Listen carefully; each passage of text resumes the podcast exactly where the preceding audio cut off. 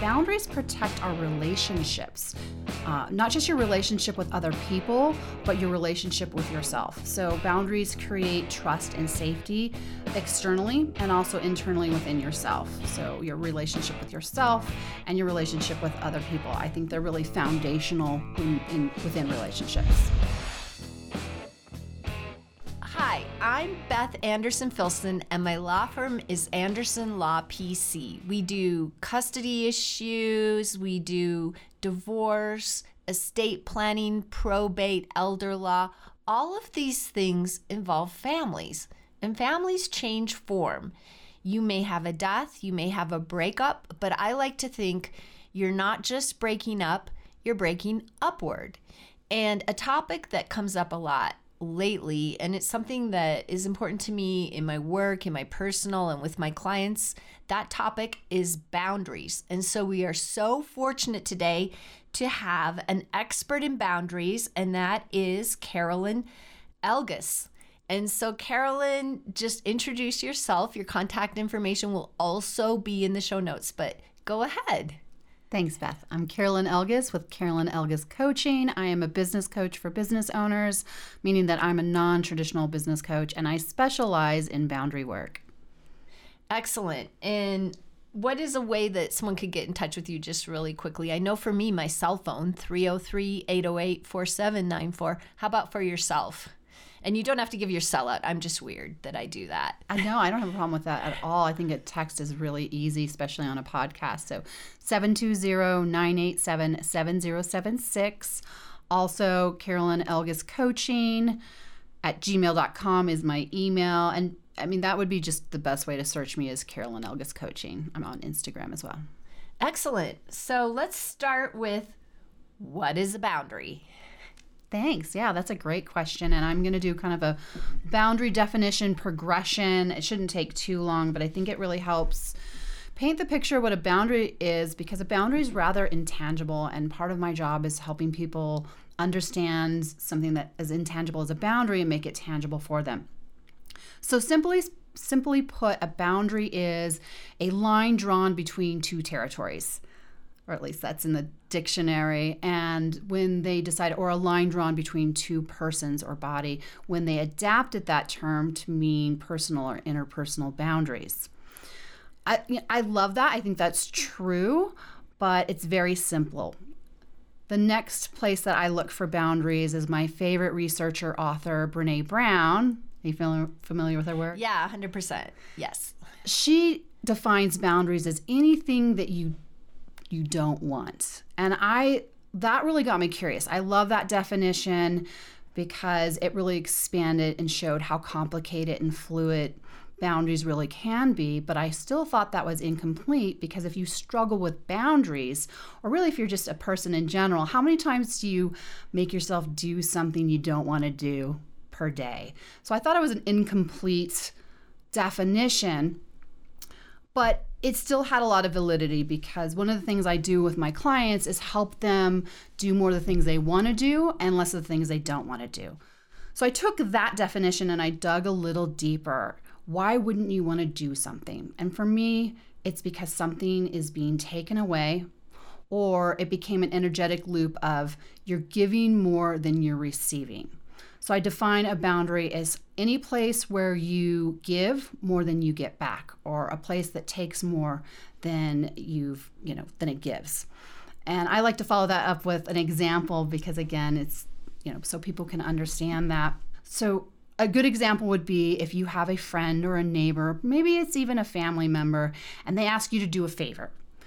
Say it's watching their dog, and you like dogs you are happy to help somebody out and then also they they really appreciate your help. So what you give is your time and your energy and maybe your expertise. Maybe you're really good with dogs. And what you get back is the enjoyment of being around that dog the enjoyment of helping somebody and also the appreciation you get from that person but let's say that person sees how much you enjoyed it and they think it's easy for you. So now they just assume you want to do it regularly. But the truth is, you really don't have time to do it regularly. Maybe you didn't enjoy that dog as much as you thought you might, and now you really aren't getting any appreciation and you don't enjoy the fact that they just assume you want to do it. So now you would be giving your time, your energy, and you would be getting mostly nothing back. Now, this is what I would call an unequal or a negative energy loop and a really great place to have a boundary. Yeah, I really appreciate your definition. And I was thinking a lot about something you don't want because something that came to mind for me might be oh, burpees. I don't want to do them, but I do them because I actually want what they provide more than I dislike them. So ultimately, it's something I do want, Mm-hmm. you know, Yeah. but there's a limit. If there's too many, no, I don't want that. So that would be a depletion of energy that isn't worth it to me. Whereas doing a few in my exercise class, I'm perfectly fine with it.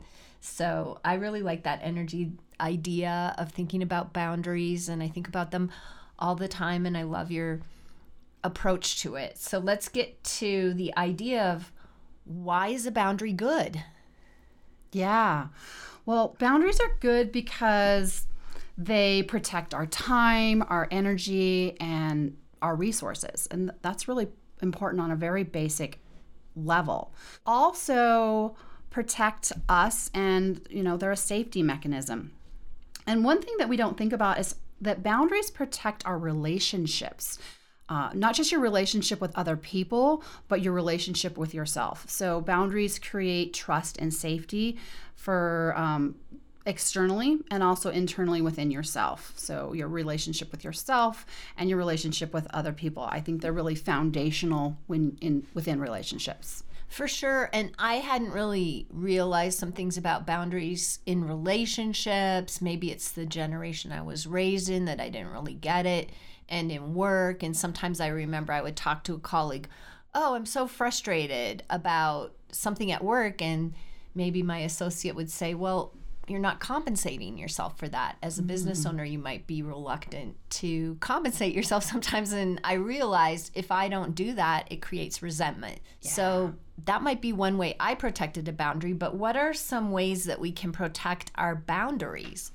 I think it really starts with awareness, understanding what where our boundaries are. And that often for me when I'm talking to people, a boundary awareness often starts with looking back at places where we didn't have good boundaries and really kind of walking the cat backwards to a place where there was a part of you that recognized that there was a boundary and then there was another part of you that wanted to be the good friend or the good daughter or the good employee and overrode the part of you that was like wait i want a boundary here because the need to please or be liked or be the good fill in the blank overrode your need for the boundary. So when you walk it back and you find that moment where the boundary should have happened you start to gain awareness around the boundary What about words? Is there a way to use our words or actions other than awareness to protect our boundaries? Are there specific things we can do yeah or say, I guess? Yes. No is not a bad word. And we kind of think it is because if you're if you're a sensitive person and you don't like to hear no, then you don't like to say no either. Yeah, and I've heard no is a complete sentence. And then you- Absolutely. yeah, and you can end with that. And I remember when I didn't know that and just becoming aware of it. Yeah, it's a good reminder. No is okay and it's a complete sentence. That's the other thing when you're putting a boundary down, you don't necessarily have to explain why. You can just put your boundary down. That's actually a stronger boundary to just say no. No thanks. That's something I work on professionally too because I do want to explain why we do things. I have found when you say do this or that and you don't offer an explanation, sometimes people don't respect it. They just think you're being a dictator or mm-hmm. something. On the other hand, now I've drifted into over explaining. And so I think sometimes that can even transition into defensiveness or just a tedious recitation of all these things that might bother the person who's listening to you. And so I'm working really hard on keeping it short and sweet. whether it's in personal or in work or with my clients, to be short and sweet and even ask, would an example help? Because I have a tendency to use analogies and examples, and sometimes just being succinct is good enough. Yeah, so. absolutely. And I love that you said ask if an example would help because you're asking you're actually asking a person for their permission and that's a form of a boundary as well. Oh yeah, I hadn't thought about that. And actually someone told me to do that cuz I do have a tendency to go on. So, I'm again working very hard on being concise. Now, how do we know when someone or something has crossed our boundary? Yeah, that's a great question. So you will often feel you'll feel it. It'll be it'll feel like irritation, frustration, overwhelm, tiredness, exhaustion. And this will be out of the blue, like it will come out of left field and that you're not normally feeling those feelings, but all of you might be having a perfectly good day and then you think about something that you committed to when you really didn't want to do it and next thing you know you feel irritated or just exhausted. And that's a really good sign that you crossed a boundary and you know, you're doing something for someone that isn't really an equal exchange. You're going to be giving more than you're going to be receiving. Yeah, or the resentfulness and anger that I felt when I was letting my boundary be crossed. And I can't really blame anyone but myself. Setting a boundary is the remedy. So I've experienced that, and I'll give a very personal example um, because it's about me, but I'm in a blended family. I'm remarried. And early in my second marriage, I started to be a bit angry all the time. It was low key. I wasn't screaming or cursing or acting out, but I did feel angry inside. And that's when I realized I was walking on eggshells in my new marriage because I wanted it to go well and I was so invested in that that I stopped doing the things I like to do. And so that was something that my son who lived with us picked up on it and my husband picked up on it and they said, "Why are you so angry?" And I said, "I honestly don't know." And that's mm. when I did my own therapy and I found out I wasn't doing the things I like to do. I had become this person who was always complying maybe scared of a second divorce. I don't know why I, acted like that, but I learned to start going back to doing the things I like to do and to be the person I always was. So I think that's how I learned about boundaries originally. Even though I'd read Henry Cloud's book on boundaries twice, I still made that mistake. And it's always a work in progress for me. But that was a really clear cut example of me realizing that I had let a boundary be crossed and I didn't even know why. So I think sometimes that low grade resentment or anger, explore it a little bit and how can you redirect yourself? Most of the time, no one asked you to do those things. Mm-hmm. The classic case for me is like someone made a big Thanksgiving dinner with multiple pies and turkeys and all that, and no one asked her to do that. They would have been fine with something simple. She chose to do it and then she resented it. And who knows where that came from, but those are just some of my own personal experiences. I did not do a huge Thanksgiving dinner with all the trimmings. I always enjoyed my Thanksgivings, but that's just an example. That's how you know that a boundary was crossed, but what should you do if you don't like the way you're being treated? What are some suggestions? Honor your own boundaries. If you don't like the way you're, you're treated, I mean, the only person that you can really you have control over is yourself. So, if you don't like the way you're being treated, you can put a physical boundary. You know, if you don't like a conversation, you don't have to participate. You can put space between you and that person, walk out of the room. Um, you can tell people that you're uncomfortable Right, and that would be a way of honoring your boundary with how they're treating you. It really depends on your comfort level of how confrontational you want to be. It's so dependent on the situation. Sure. And then sometimes with me, I was talking about the low grade anger, and I really did overcome it and did the work. But this still happens. What about when you don't like the way you are reacting to a violation of a boundary? Because sometimes I think it's tapping into something maybe from a long time ago oh, and yeah. it triggers something, and you go into, I've heard fight, flight, Fawn is another one. Oh. Freeze. Fawning is kind of like you're sucking up or being childlike. Freeze. And then I even sometimes think fix. Like I try to fix all these problems that aren't my business to fix. So all of those things are just strong emotions. What can we do when we find ourselves reacting in a way that we don't really like? Sure, yeah. I, I think I know where you're coming from. So, one, I think you should celebrate the fact that you recognize you had a boundary, even if it was from a boundary fallout. I call this boundaries in hindsight or boundaries after the fact. I was thinking about lawyer terms when I was coming onto your podcast, Beth.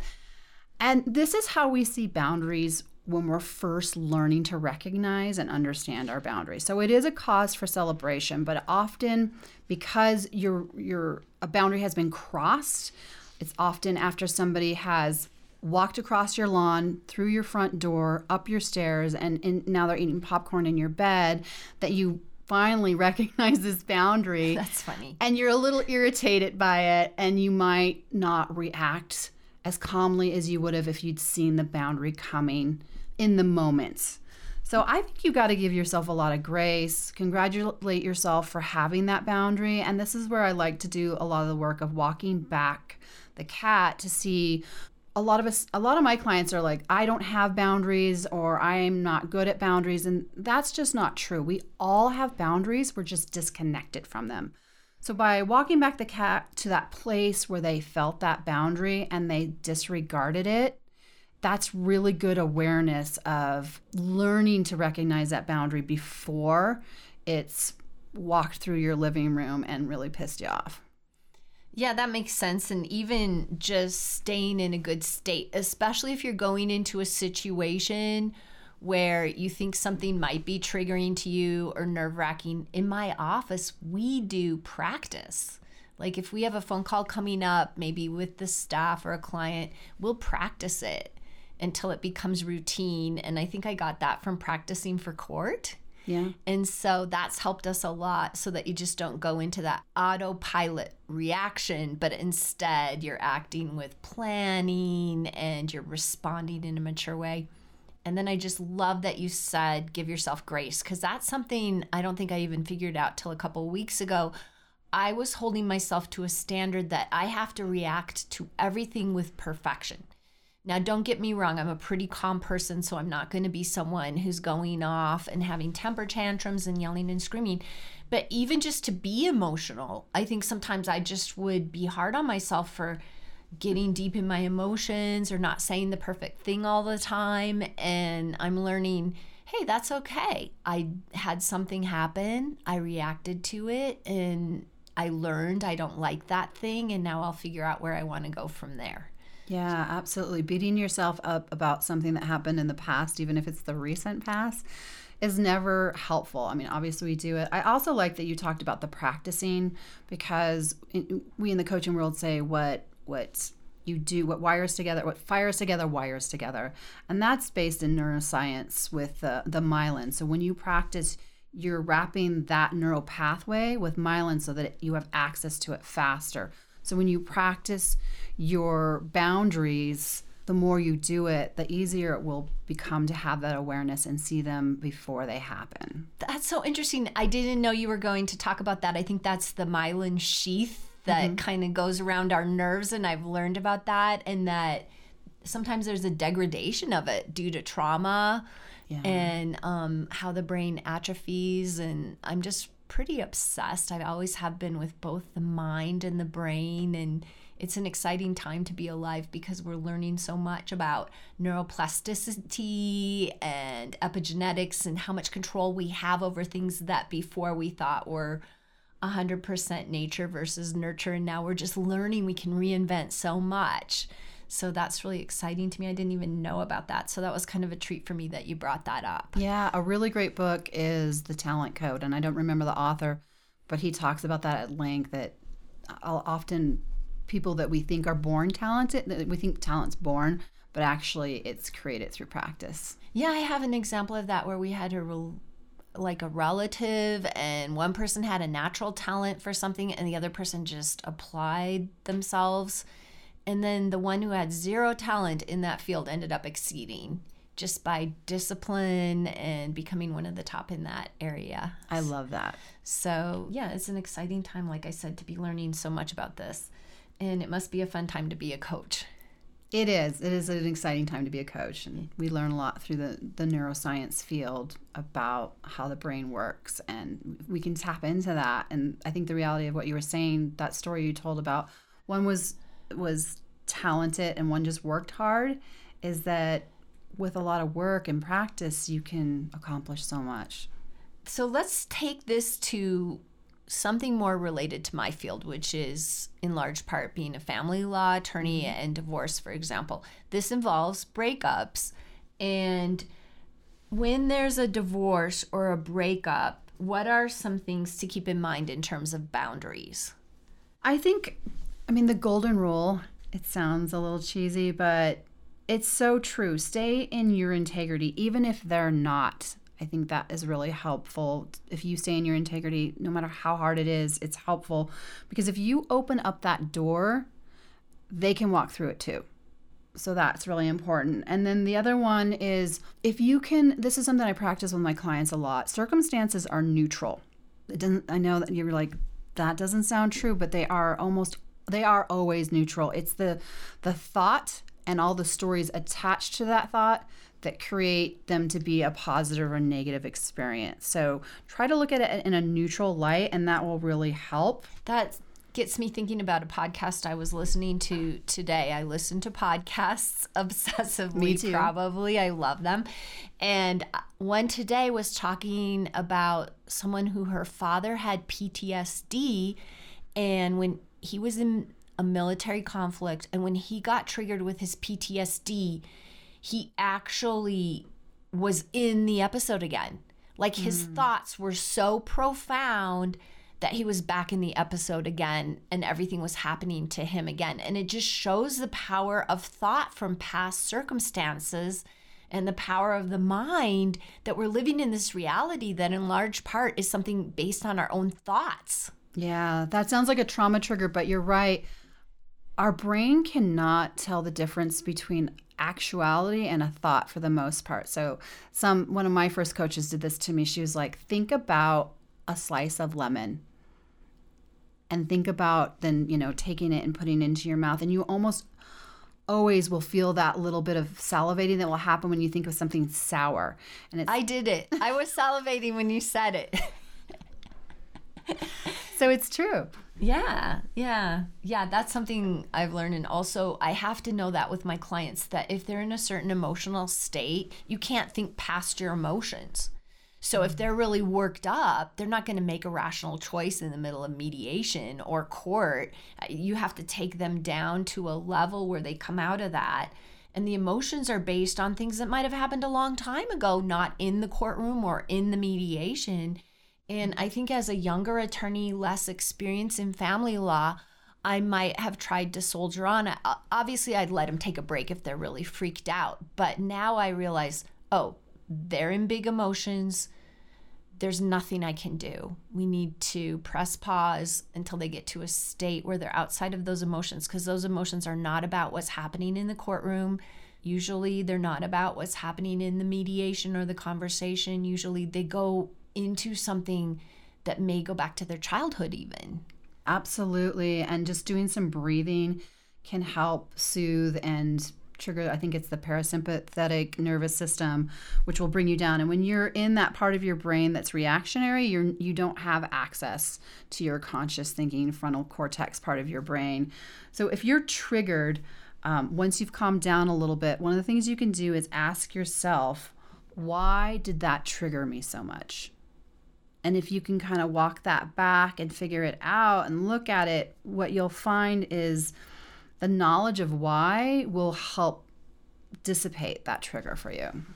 And I've also heard figure out what triggered me. Because mm-hmm. sometimes I can't figure out the why, but I'll be, what was it? Oh, it was this person or this statement or this thing for me personally. And then I might ponder the why for a long time yeah. But um, just figure out what was that?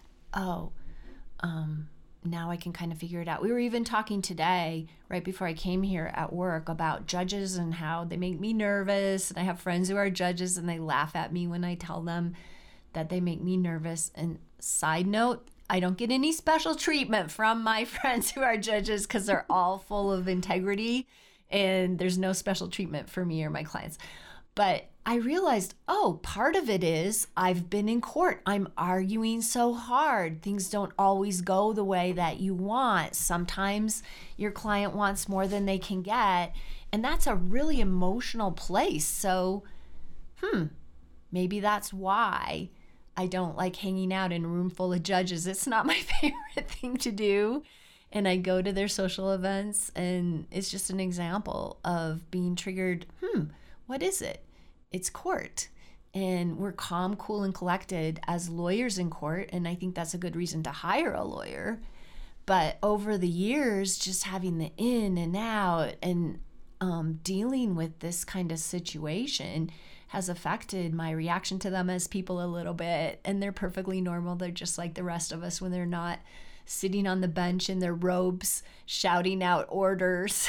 They're just regular folks. So. That's a great reminder to realize that you know underneath that robe they're they're regular people, but judges uh, literally are the the archetype of authority. So yeah. it, it does trigger that whole like ooh they've got the power and I've I got to be good. Yeah, they literally cloak themselves in authority and they sit up so high. I'll never forget when I was in chambers with a judge and he was sh- much shorter than I am and I was so freaked out because they're so huge on that bench. It didn't cross my mind that he would be a short man after appeared before after appearing before him many times. That's so interesting the psychology of even putting their their seat so much higher than everyone else as a seat of authority.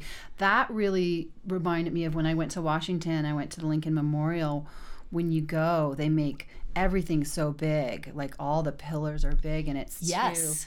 to, to kind of like bring out that feeling of smallness and, and the grandeur of like the yeah. authority and the statehood. It's really interesting. Yeah, powerful, very it's powerful. It's awe-inspiring. And by the way, they need it because people have become so cavalier about court, particularly online, that sometimes they're way too casual. They mm. might be wearing pajama bottoms to court. I don't recommend that if you're appearing in court.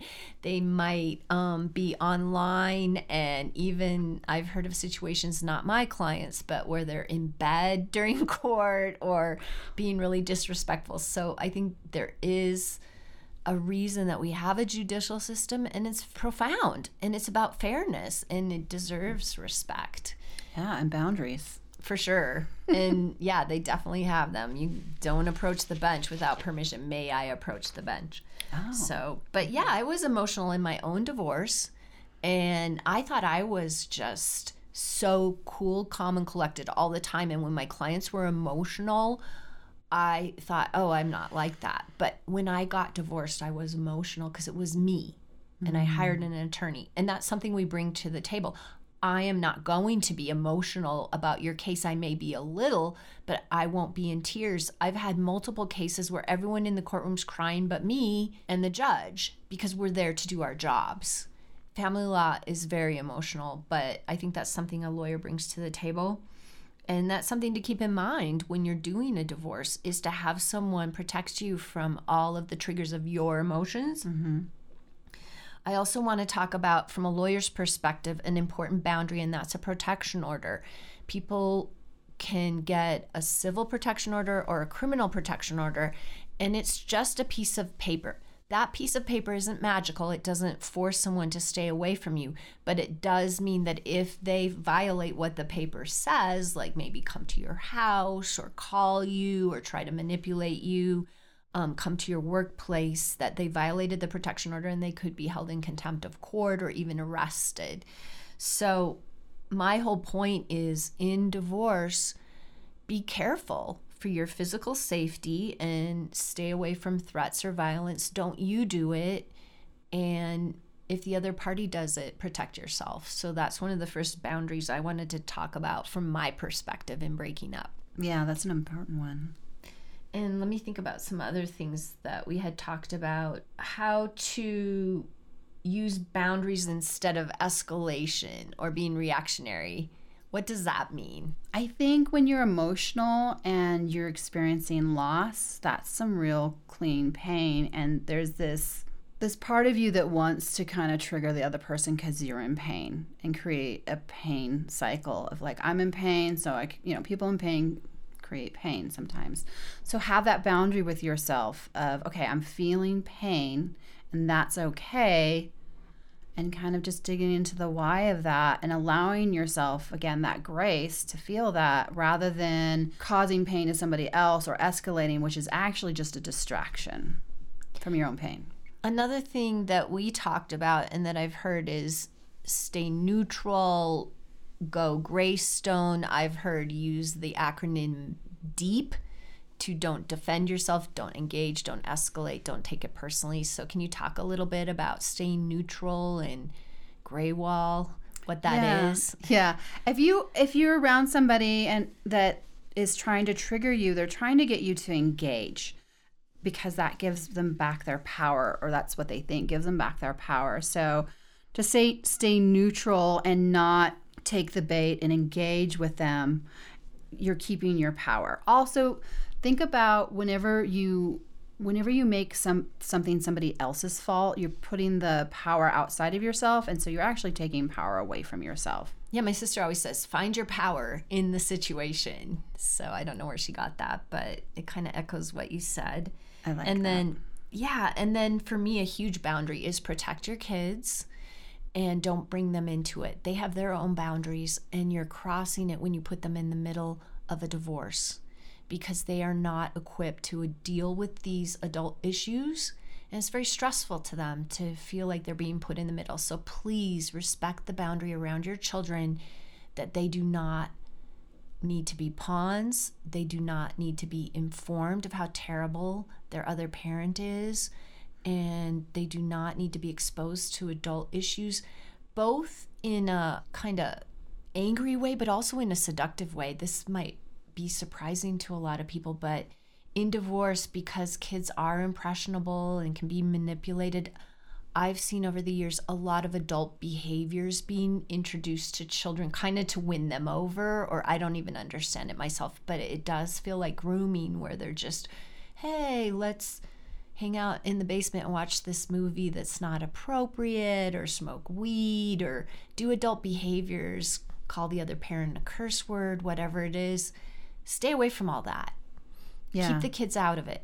That's really powerful stuff. That's so important with kids involved. And when you have healthy boundaries with them, it, you really are creating a safe space for them. And they'll they'll look back and remember that. They might not know it at the age they are now, but they will definitely um, see it for what it is. It reminded me another analogy that on playgrounds I've heard where they would have a fence where the kids can't go. They would go right up to the fence because it was a clear boundary. Mm-hmm. But if they didn't have a fence and there was maybe a sloping hill or something, they would stay even further away from it because there was no boundary there. They didn't know where it's safe to go. And it just reminds me of that, like kind of an analogy for if your kids don't know what is a boundary, it kind of cripples them. They don't know where it's safe to go. They may go too far or they may just yeah. stay away from you. They're learning it through your behavior. And I think part of the job of childhood is to find your boundaries. So they're always looking for them. And when they find them, it gives them a feeling of safety. Yeah. And again, going back to that, like it's common to have two houses. One's more of a parenting house where they have boundaries on the kids, and the other one's like a free for all. And kids might enjoy that, but ultimately, you're doing them a disservice in the long run. The courts probably will be wise to it, and later they may resent that they got themselves into some pretty bad situations because no one was really paying enough attention to them to protect them from themselves and bad behaviors. Yeah. Boundaries are safety for sure. And then another one from me as a lawyer is to stay apart during divorce. It gets hostile sometimes. And there's an automatic injunction when you file for divorce or when you receive the pleading and answer or waive service.